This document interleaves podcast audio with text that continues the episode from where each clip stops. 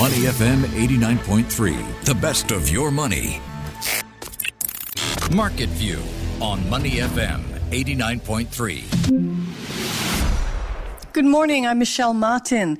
Asia Pacific markets are trading higher this morning on the back of overnight gains on Wall Street. Joining me to break down all the market action, Ryan Huang. So we'll catch you later this afternoon in person. Hey, Ryan? Yes, hope you'll be there, Michelle. It's going to be at 5 p.m. at UB Atrium. So Indranee Rajah, the Minister in Prime Minister's office, helping us to break down some of the thinking behind the budget. And of course, all the questions you might have, including what didn't make into, into the budget this year and I hope uh, if you're in the area, you can drop by to say hi. Wonderful. You have a wonderful show, Ryan. We begin this morning with a case of corporate espionage. Our story is set in the global semiconductor sector against a backdrop of growing tensions and competition between the US and China in this key sector. The victim of the crime in question is from neither country. It is a Dutch company called ASML, and they make a key piece of machinery, which in turn makes semiconductor production possible. So, what happened? What's been stolen? Yeah, so you have to remember the US has been always a bit worried about how much its technology. Uh, gets transferred elsewhere, especially China. And in focus recently has been semiconductor chips. And the technology makes some of these advanced semiconductors that will go into things like AI, quantum technology, and so on. And also worried about how this might be used for military purposes. So, right in the middle is this Dutch company called ASML. And it looks like some data has been found to have made its way to China. So, it's all around how apparently um, an, an employee stole data from a software system. And now US is just starting to get a bit more worried and putting pressure on the Dutch government to do something.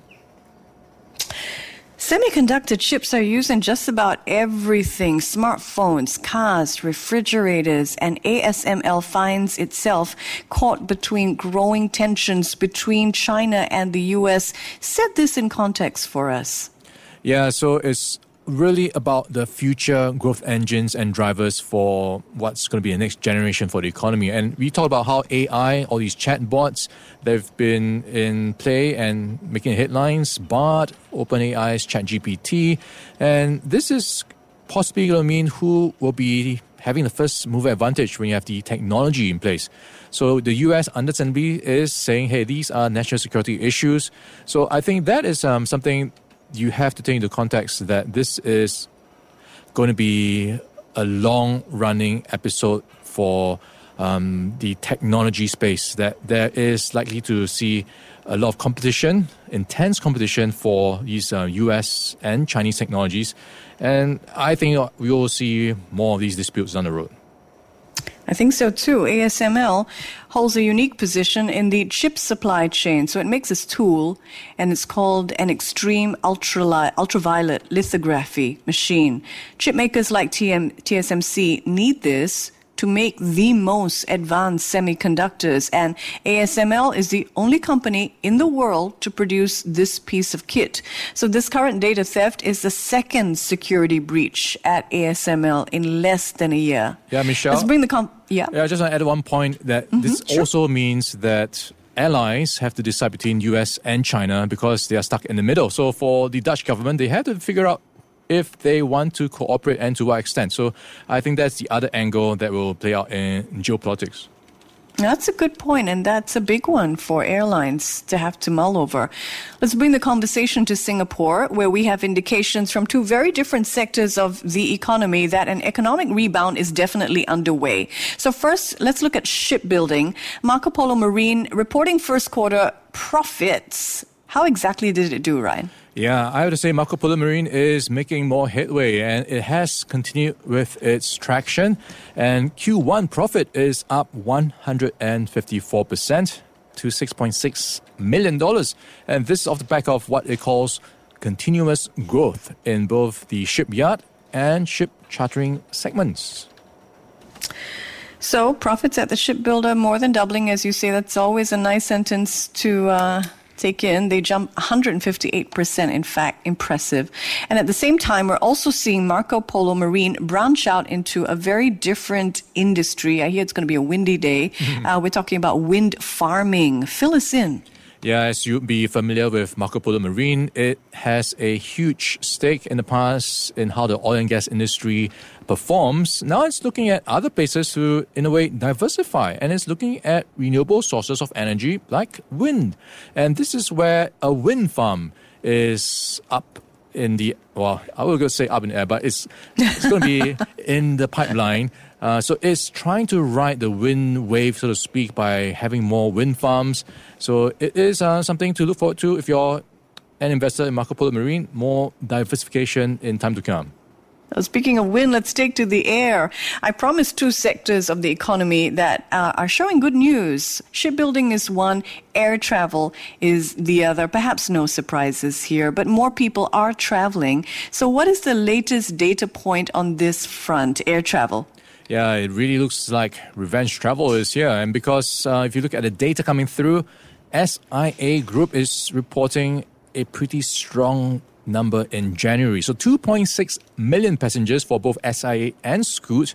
And hmm. this pretty much boosted by the year end travel plus the Lunar New Year holiday season. So that means a fourfold increase year on year. So, of course, you might remember it's also on base effects because last year you had some restrictions, and now you've got many of these borders opening up. So, not surprised to see passengers coming back, and it's good news for SIA Group. Indeed. So we have good news on the shipbuilding and on the air travel fronts, but not all is golden this morning. Investors had a chance to react to the Singapore budget during yesterday's session. On the show yesterday, we broke down some of the winners and the losers from the budget, including REITs and property developers in the 10 o'clock hour. How are these stocks reacting, Ryan? Yeah, I think uh, you've got a bit of a knee jerk response, at least when it comes mm. to how investors are reacting to those taxes. Those taxes on higher value properties. Investors just thinking, hey, that might mean people, some businesses might think twice when it comes to buying properties or investing in them at least. And I think that is why we saw S-REITs taking quite a bit of a hit, especially those involved in developing some of these residences. So among the biggest losers, CDL mm-hmm. down 3.2%, UOL down 1.3%. Um, interestingly, S-REITs also took a bit of a hit, and I was just thinking you could actually argue that S-REITs might benefit to some extent because some of these are retail REITs which own malls that have outlets like Sheng Siong and yeah. places that you can spend your CDC vouchers at. So to some extent, they could also benefit. So I am looking to see if today will be a different day for S-REITs. Let's segue to one of my favorite investors, Warren Buffett. Now, his company, Berkshire Hathaway, is usually known for its buy or hold strategy, but not this time. Today, we have a story about a company in which Buffett bought shares just a couple of months ago, but he has already sold these shares. And in the process, he may have left 1 billion US dollars right on the table. So, which company did Buffett buy and sell so quickly? Yeah, Michelle from buy and hold. It looks like Buffett's going to buy and sell. It's not too long ago, you might remember in November, just around three or four months ago, he bought big time into TSMC, the chip maker. And that was a strong vote of confidence for the chip giant. Now he is selling it, and that is spooking some investors. And you have to read between your lines maybe why he's doing it. Perhaps it's the I guess, disruptions in the chip space when you look at the geopolitics in play, plus also the slump in demand for chips right now that is really coming through with layoffs in the tech sector and mm-hmm. people just tightening their purse strings to some, to some extent. So that could maybe be part of the reason why he is deciding there may be better use for his money elsewhere. So he's selling TSMC big time and it looks like he is channeling elsewhere, and based on reports, it looks like he is betting on Apple. Worth noting, Apple has been making its own chips. So maybe he is just deciding Apple is a cleaner or simpler play if you want to get into the consumer space. Warren Buffett's number two, Charlie Munger, also making headlines this morning. Munger is giving a big thumbs down to Tesla, particularly when it comes to the electric car makers business over in China. So, who exactly does Munger think is doing a better job than Tesla there? Yeah, Tesla has a lot of competition in China. You've got over 300 EV makers, and at the top of the list is a couple of them, including BYD. So, Charlie Munger is quite bullish on BYD, saying that Tesla pales in comparison. And BYD has actually been doing quite a good job in terms of matching Tesla for discounts, features in their cars as well. So if you look at what BYD has been doing in terms of its performance, the stock has jumped more than 600% in the past 10 years. Ooh. So not bad for an EV maker. Not bad at all. Elon Musk likely couldn't give a hoot about what Charlie Munger has to say. Tesla shares are up more than 70% since the beginning of the year. What do you make of Tesla's recent rise? Yeah, more than 70% so far this year. But you have to remember he took a bit of a hit last year. So a bit of a rebound, so to speak. Um, but it's a case of him having rich people problems he is just not that rich anymore. So from number one, not too long ago, he's been at around number two or three. But with Tesla's bounce back, it is now putting him in place to get back into number one again. But I think for these rich people, it's just a statistic, right? You already have so much money. What is more money? More money is more money, right? what can't you do so much money? more. That's the point. All right, time for corporate news and a quick game of up or down. Let's start with two tech giants. So the first is Apple. What do you think, Ryan? Is Apple an up or a down? Apple is going to be an up for me, and I'm looking at Apple around the headline. It is looking to scrutinize customer history in its new buy now, pay later service. And I think this is a good move because it means it's going to be very prudent in how it approaches this very popular buy now, pay later um, service that everyone's been jumping on board. And then, of course, mm-hmm. the risk mm-hmm. factor is many of these companies do not actually look at the credit history for many of these consumers to see if they are credit worthy enough, if they will default down the road because they've been so busy right. with that FOMO factor. But Apple proving more conservative, and I think this will put them on stronger fundamentals in time to come. You know what? I'm going to give Apple a down because it is delaying the release of its much awaited mixed reality headset by at least two months. People like me, we want to get our hands on it. We have to wait till June. I'm giving Apple a down. Let's move on. Let's move on to Google.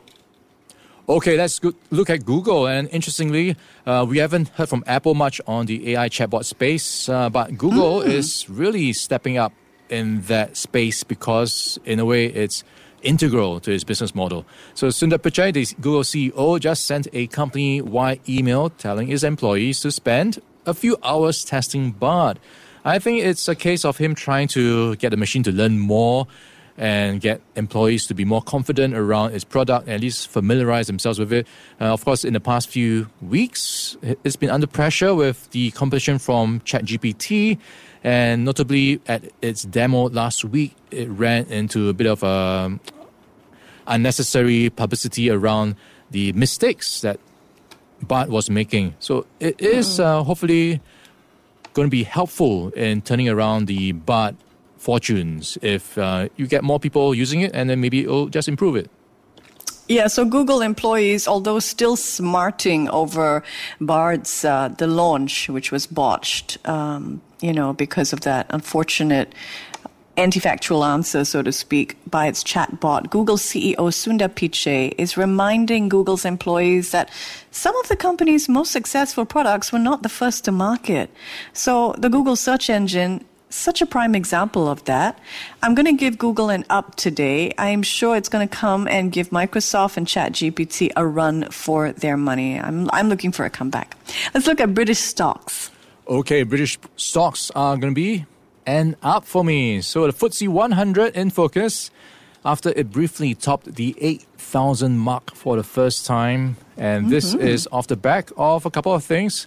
Uh, most notably is the inflation data that came through, um, not as hot as expected. So that was a big driver for market sentiment in the UK markets. Indeed, British stocks looking pretty hot. The FTSE 100 hitting that new record. It actually closed a few points below the 8,000 mark, but that's still an up in my book. And how's the British pound looking? Yeah, so we talked about inflation data, and it actually dropped as we saw cheaper fuel prices than expected in past weeks. So that's a plus for the inflation picture, which means the Bank of England can afford to pause on its interest rate hikes and not need to do as much. And that saw some support for the British pound weakening. And in line with that, we saw the British pound hitting a six week low on some expectations that the monetary tightening cycle is nearly over. And on top of that, you have US rates expected to continue to rise. So if you put that together, we mm-hmm. are looking at the British pound at around 120 against the greenback, and this is a drop of almost 1.5% in the past day. So the pound trading lower on news that British inflation fell more than expected in January, and uh, we're expecting that that could lead to lower interest rates in the UK. All right, thank you very much, Ryan Huang. There, I'm Michelle Martin. Before acting on the information on Money FM, please consider if it's suitable for your own investment objectives, financial situation, and risk tolerance. To listen to more great interviews, download our podcasts at moneyfm893.sg or download our audio app. That's A W E D I O. Available on Google Play or the App Store.